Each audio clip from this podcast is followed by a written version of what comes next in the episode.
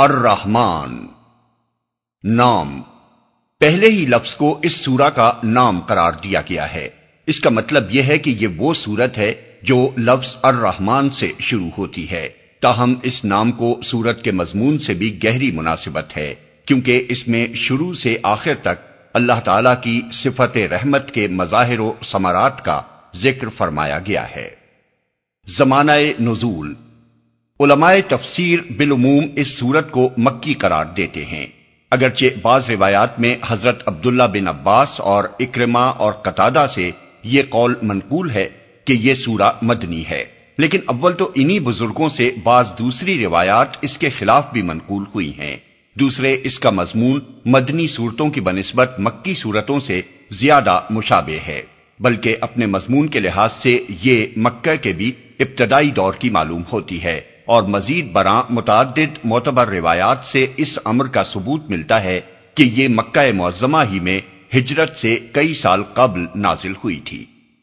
مسند احمد میں حضرت اسماء بنت ابی بکر رضی اللہ عنہما کی روایت ہے کہ میں نے رسول اللہ صلی اللہ علیہ وسلم کو حرم میں خانہ کعبہ کے اس گوشے کی طرف رخ کر کے نماز پڑھتے دیکھا جس میں حجر اسود نصب ہے۔ یہ اس زمانے کی بات ہے جب ابھی فسدا بما تومرو، جس چیز کا تمہیں حکم دیا جا رہا ہے اسے ہانکے پکارے کہہ دو، کا فرمان الہی نازل نہیں ہوا تھا۔ مشرکین اس نماز میں آپ کی زبان سے فب ائے آلائے رب کو ما تکذبان کے الفاظ سن رہے تھے۔ اس سے معلوم ہوا کہ یہ سورت سورہ ہجر سے پہلے نازل ہو چکی تھی۔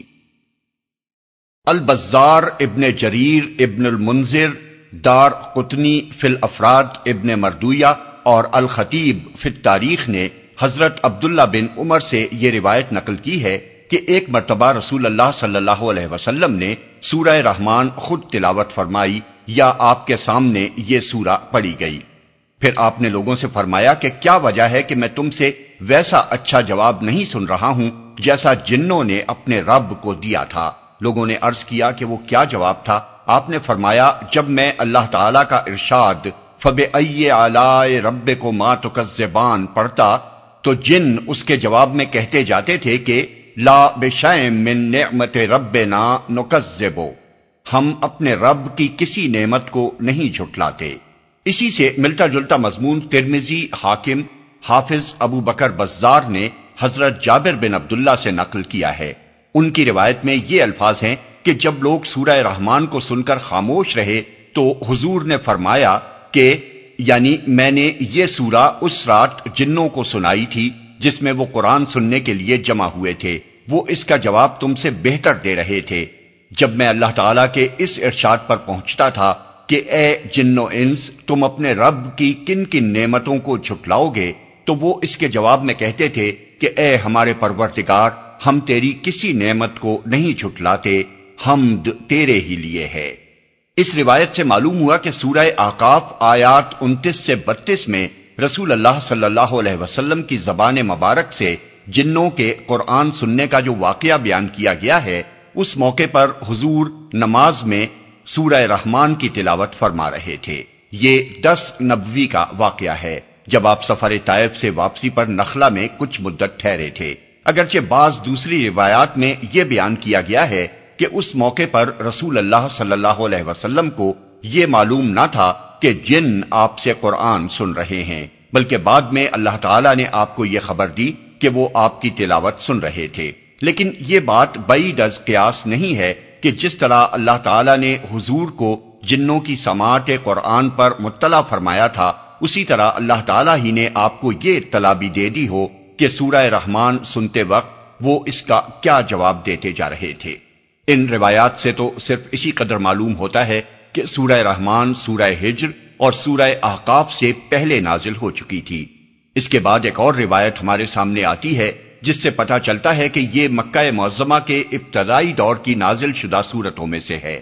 ابن اسحاق حضرت عروہ بن زبیر سے یہ واقعہ نقل کرتے ہیں کہ ایک روز صحابہ کرام نے آپس میں کہا کہ قریش نے کبھی کسی کو علانیہ بآواز بلند قرآن پڑھتے نہیں سنا ہے، ہم میں کون ہے جو ایک دفعہ ان کو یہ کلام پاک سنا ڈالے؟ حضرت عبداللہ بن مسعود نے کہا، میں یہ کام کرتا ہوں۔ صحابہ نے کہا، ہمیں ڈر ہے کہ وہ تم پر زیادتی کریں گے۔ ہمارے خیال میں کسی ایسے شخص کو یہ کام کرنا چاہیے جس کا خاندان زبردست ہو، تاکہ اگر قریش کے لوگ اس پر دست درازی کریں تو اس کے خاندان والے اس کی حمایت پر اٹھ کھڑے ہوں۔ حضرت عبداللہ نے فرمایا، مجھے یہ کام کر ڈالنے دو، میرا محافظ اللہ ہے۔ پھر وہ دن چڑھے حرم میں پہنچے، جبکہ قریش کے سردار وہاں اپنی اپنی مجلسوں میں بیٹھے تھے۔ حضرت عبداللہ نے مقام ابراہیم پر پہنچ کر پورے زور سے سورہ رحمان کی تلاوت شروع کر دی۔ قریش کے لوگ پہلے تو سوچتے رہے کہ عبداللہ کیا کہہ رہے ہیں، پھر جب انہیں پتا چلا کہ یہ وہ کلام ہے جسے محمد صلی اللہ علیہ وسلم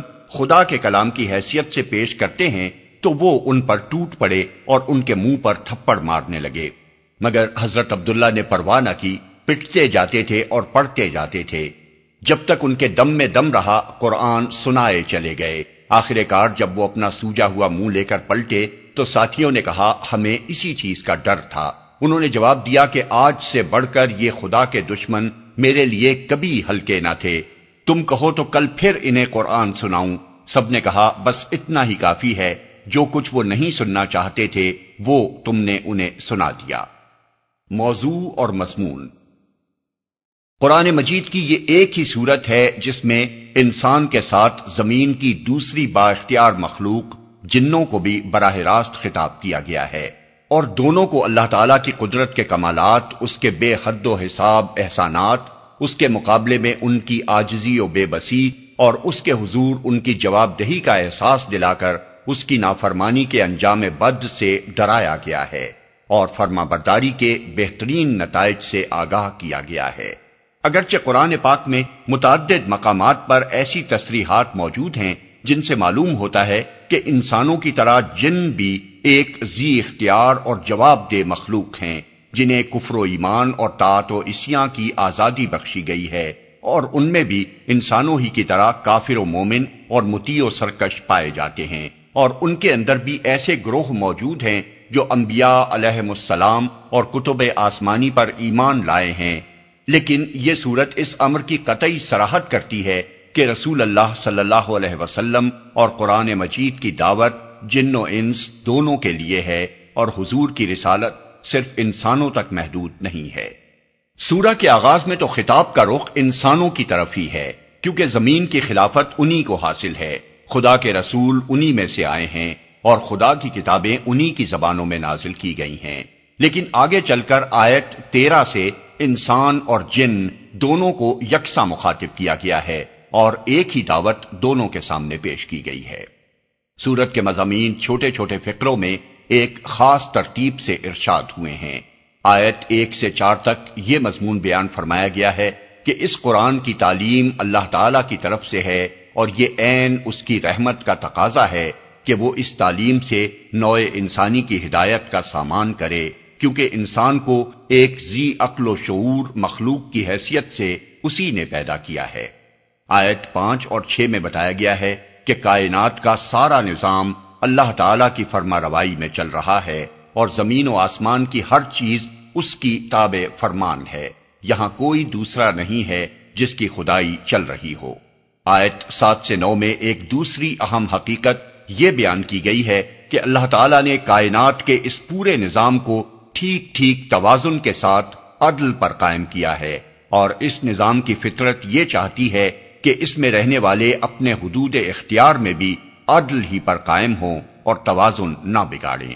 آیت 10 سے 25 تک اللہ تعالیٰ کی قدرت کے عجائبات و کمالات بیان کرنے کے ساتھ ساتھ اس کی ان نعمتوں کی طرف اشارے کیے گئے ہیں جن سے انسان اور جن متمتع ہو رہے ہیں۔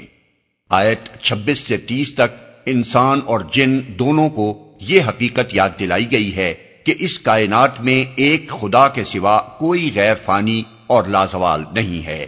اور چھوٹے سے بڑے تک کوئی موجود ایسا نہیں جو اپنے وجود اور ضروریات وجود کے لیے خدا کا محتاج نہ ہو۔ زمین سے لے کر آسمانوں تک شب و روز جو کچھ بھی ہو رہا ہے اسی کی کارفرمائی سے ہو رہا ہے۔ آیت 31 سے 36 تک ان دونوں گروہوں کو خبردار کیا گیا ہے کہ ان قریب وہ وقت آنے والا ہے جب تم سے باز پرس کی جائے گی، اس باز پرس سے بچ کر تم کہیں نہیں جا سکتے، خدا کی خدائی تمہیں ہر طرف سے گھیرے ہوئے ہے۔ اس سے نکل کر بھاگ جانا تمہارے بس میں نہیں ہے۔ اگر تم اس گھمنڈ میں مبتلا ہو کہ اس سے بھاگ سکتے ہو تو بھاگ دیکھو۔ آیت 37 اور 38 میں بتایا گیا ہے کہ یہ باز پرس قیامت کے روز ہونے والی ہے۔ آیت 39 سے 45 تک ان مجرم انسانوں اور جنوں کا انجام بتایا گیا ہے جو دنیا میں اللہ تعالیٰ کی نافرمانی کرتے رہے ہیں، اور آیت 46 سے آخر سورت تک تفصیل کے ساتھ وہ انعامات بیان کیے گئے ہیں جو آخرت میں ان نیک انسانوں اور جنوں کو عطا کیے جائیں گے جنہوں نے دنیا میں خدا ترسی کی زندگی بسر کی ہے اور یہ سمجھتے ہوئے کام کیا ہے کہ ہمیں ایک روز اپنے رب کے سامنے پیش ہو کر اپنے اعمال کا حساب دینا ہے۔